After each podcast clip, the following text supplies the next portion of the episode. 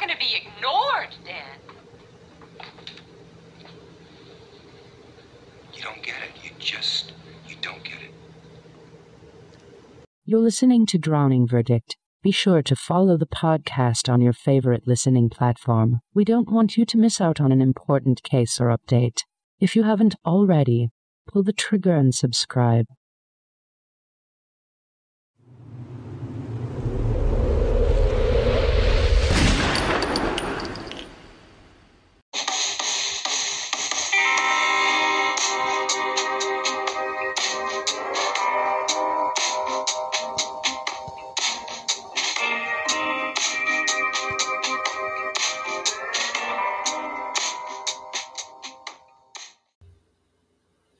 Was the reason rejection? Was that why four college students were murdered in their own home? Well, I'm talking more about that today here on Drowning Verdict. This is Chip Mahoney, and I want to welcome you to DV, which is my true crime podcast where I talk about fascinating cases out there and I go more in depth with the case. So, thank you for joining me today. You might have found me on my TikTok where I've got some clips there of the show.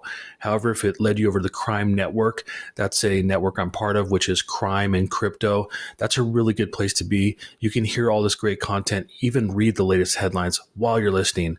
CrimeNetwork.com. So if you enjoy it and come back for more, consider me, consider the lobster for a time. Drowning Verdict is featured on Spotify, though, and you can find it wherever you get your favorite podcasts out there in the Podverse, that known universe where all that content swirls about. Well, I'm there to provide maybe a unique angle, a new idea, definitely a topic of convo to keep the conversation going on open and active cases, important cases just like this one. And if you've heard me before, and it wasn't just a drive by, as I say, you're pulling the crossover SUV back around, dropping the clip on me so I can live another day. Well, I totally appreciate that. Know that I try to get bigger and better for you each and every time, often to give you a reason for being here. So I've got a pretty good reason today talking about the deadly rejection of Bryan Kohberger, a dude who I've called the Moscow Ripper before. And some of the things I will be talking about, some of the reasons and the reactions to it. I'm talking about some really important topics that the media is bringing up, one of which is they are saying, hey, is this guy a classic incel? So I'm going to be talking about the classic incel and compare it to uh, Kohberger. And then also I'm asking, did Bryan Kohberger come in contact, physical contact with one or more of the victims prior to the murders on King Road? I've asked before, is he a copycat killer uh, modeling Ted Bundy or even the Gainesville Ripper? And I'm bringing in another murder case as well to think about the copycat, or at least just give you an idea about it, something more to talk about. And then I'm finishing with rejection from the past because I've talked about rejection before. And even before we knew it was Bryan Kohberger that the cops had zeroed in on, I said, This is about rejection and this dude's reaction. So, transition from where he was to uh, going to Washington State and kind of working on his best self, and that not really working out. So I'm going to talk about that. But let's get into the incel thing first, because I always find it interesting when some white dude out there does something really bad, and then they just point to, well, is this guy like the Elliot Rodger guy, the classic incel, the guy who couldn't get a date and then went on a killing spree, basically. Well, that's what the media likes to do, that they like to hype things up that way. I don't buy any incel theory here at all. And in fact, I'll kind of close out with that in the transition and reaction, which kind of demystifies that. But in speaking about Elliot Rodger, who is like the poster boy for what they would say incel, somebody who is involuntarily celibate, that can't get a date and can't move forward with their life that way. Well, I would say that yes, he was a spree killer, but Elliot Rodger did knife and murder his roommates before he went on that spree killing. So his deal, in my opinion, in my humble opinion, was all about self hate. Maybe a little bit about projecting things on others, but it was self hate because he took out that self hate on his roommates and he knifed them to death. It was similar to the bloodbath on King Road. However, he used a knife on them, and everybody else in that spree killing was with a gun. So that was personal, self hate. And so I don't really buy the classic incel or anything the media says there. I just think it's a picture that they paint. So no, I don't believe that with Kohberger that he was an incel. I think he was somebody that you could study psychologically that he projected himself on others and in fact others didn't even know that he projected his thoughts and feelings on them. And so he kind of lived in an insular world but not an incel. So, did he come in contact, physical contact, with any one of the victims prior to the murders in uh, November of 2022? Or was it about that project, uh, projection? So, it seems to me that he found out about one of the girls, possibly by seeing her and maybe even talking to her to introduce himself.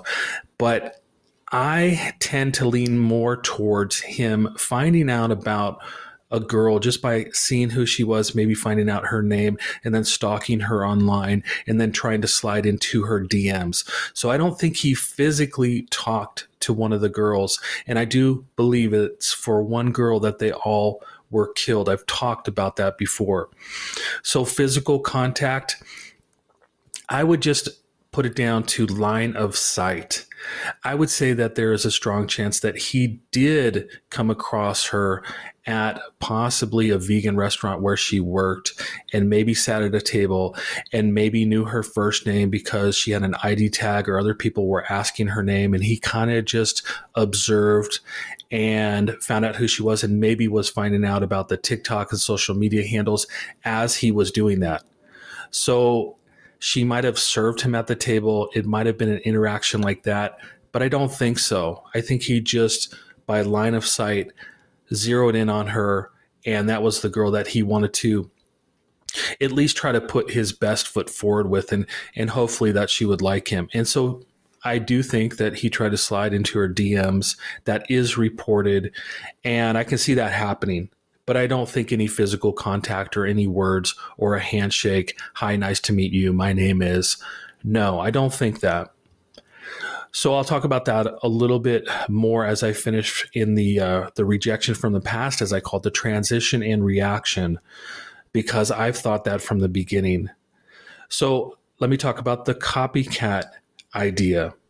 It makes sense that he would be a copycat killer because he did study serial killers. And in fact, he studied under the most renowned person you could do that uh, kind of studying with, which was Katherine Ramsland.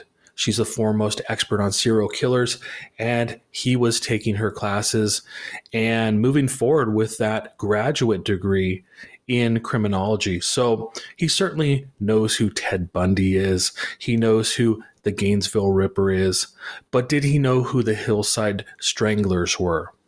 Do you know who those were? Those two cousins back in the late 70s that did all those evil deeds. Well, when I look at somebody who could have resembled another killer, yes, Ted Bundy does come to mind because when you match up their faces, it's strikingly odd that, wow, they kind of look alike but the bushy eyebrows and the bushy hair that Kohberger has, that matted hair, gosh, that reminds me of the Hillside Strangler. He looks like one of those guys, if not both of those guys combined. So, what's up with guys who have the bushy eyebrows and the thick matted wavy hairstyles? It's uh, Ted Bundy had it, but look at the Hillside Strangler. So it's just kind of uh, an interesting thing that I think about. Uh, but did he uh, do a copycat killing? Did he want to write an extra chapter in one of those serial killer books about himself? I don't know. I think that if there is any similarity to this, these college murders, and I've talked about it before, it's the Gainesville guy, it's the Gainesville Ripper. And that's why I call Kohberger or the person who committed these murders, which 99% is Kohberger at this point, I call him the Moscow Ripper because it's very similar you can hear that on previous episodes of DV, but we've got everything from the college. Uh, uh, the college theme and then living off campus so it wasn't in a dorm and it wasn't in a sorority house but it was off campus living. It was breaking in the back door of the property. It was upstairs downstairs. It was a knife. It was very bloody. It resembles um, so much of what happened at the idaho murder house on king road. So if i had to think about a copycat even thinking about that movie they made back in uh, the mid 90s which seems very strange as well because it's kind of that art life connection that we see here. But if anything, I would say Gainesville. I've said that before. So I definitely think he knew about that. So let's talk about the rejection word, the R word. And that's the theme I have uh, gone with from the beginning because even before we knew of this person named Bryan Kohberger, who now everybody knows, and apparently he's getting Valentine's cards from lonely women. That seems to happen when you are a killer. It happened to Ted Bundy. And in fact, during his infamous uh, murder and death penalty trials in Florida, there in the I think it was the late 70s, early 80s. He was getting a lot of attention from women. He even got uh, a marriage proposal or asked someone to marry him during that time. So, for whatever reasons, if you kill a bunch of people, you become more attractive to some lonely hearts out there. But rejection from the past. What's the transition and what's the reaction? Well, we do know that Bryan Kober Kohberger had a tragic past. He's from Pennsylvania. Um, he had been, quote unquote, bullied in school. And in fact, his bullying had to do with girls giving him a hard time. Apparently, he was uh, about 300 pounds. He was very much overweight. But in a matter of a year's time, maybe a year and a half, he lost over 100 pounds and became very restrictive with his diet and the kind of person he was turning himself into. Obviously, he's getting more into criminology at that time as well. So he was making a transition. And he transitioned from where he went to college there at DeSales University in Pennsylvania. And he transitioned about 2,500 miles west over to Washington State to continue in the graduate degree in criminology. And it's just interesting that when you make that transition from 100 pounds and 2,500 miles, I would say that you're trying to make yourself better. And I do believe that he was trying to do that. He might not have fit in socially or known how to talk to people properly in a social setting. He probably didn't know how to do that. But I do think that he was trying to better himself and he was making that transition. But when he got into a situation where he put eyes on a girl within his line of sight, slid into her DMs, and I'm not saying that he talked to her in real life. I'm saying that it was online. As soon as that got shut down or denied, then I think that rejection of the past came to the present. Meaning that all that rejection from, I guess, high school and I guess mean girls giving him a hard time, him being three bills, him trying to lose all the weight and become somebody else the transition from that and the transition from his home in Pennsylvania to 2500 miles west and then still being rejection like you're not good enough. You're not good enough. You're not attractive enough. No I'm not responding to you. That's where I think the killer mentality takes over and it says that now all this projection on this uh, this person to gain interest from is now a target. You're now a target to receive the punishment for what the guy's gone through through the transition reaction from the quote unquote bullying that he received in high school. And I think that he put a target on this girl's back, and I think it was for one girl that they all were murdered. For one girl was a reason why he was in the house. For one girl was a reason why he was stalking, been to the property at least 12 times before the murders, driving in and around that area. So the rejection from the past, it's a deadly rejection. It's projecting your thoughts and feelings, your wants and needs on somebody that you've never met, you've never interacted with, and you don't know how to interact. The only thing that you can think of is going online and sliding into their DMs or trying to talk to them that way. Well, that's not really meeting someone. That's not really talking to someone. And I think that he wasn't able to at least take his best self or what he was working on and approach this person properly and introduce himself. I just think it was from afar and he projected on this girl. And for that, uh, her response or lack of response, she would have no idea that she was now turned into a target. She probably had a lot of interest from guys in the community, and maybe she was used to having people talk to her as she was serving at the restaurant. Because I'm assuming that she was one of the people that worked there. And she came into contact with other young people and possibly was hit on that way, which is pretty common, anyways, for a pretty girl to receive that kind of attention. But for him, when he didn't receive anything back from her and not even speaking to her in the real world and trying to do that online, I think that's where he got the window into her life and then started to see, oh, these are the people that are closest to her. This is the other couple that she's best friends with. This is the other person that um, she's closest with, like a sister. And he started to focus in on that group and I think when they started revealing more into their world there and the insight into all the fun that they were having and all the the great times that they were having and you're not invited, you're not here. Well, I think that's when he started to show up. I think that's when he started to drive around and see that parties were going on. And maybe, just maybe, he walked into that house during an open party at some point and just kind of slipped into the scene, saw the layout, and I do believe that he was in the home prior to the murders on King Road. So, no physical contact, no words physically in the real world with one or more of the victims. But I think that led to him obviously stalking online, is what I'm saying, TikTok and other things.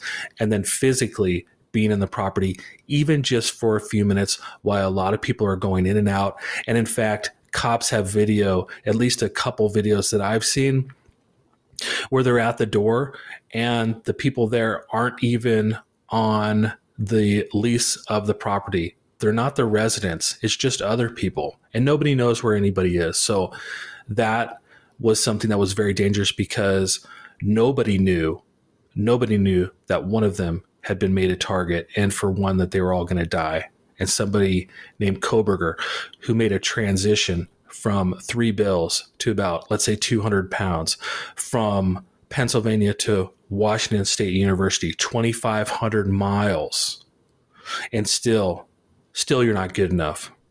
That's the deadly rejection I'm talking about. And I think that's what it's all about. So, what do you think?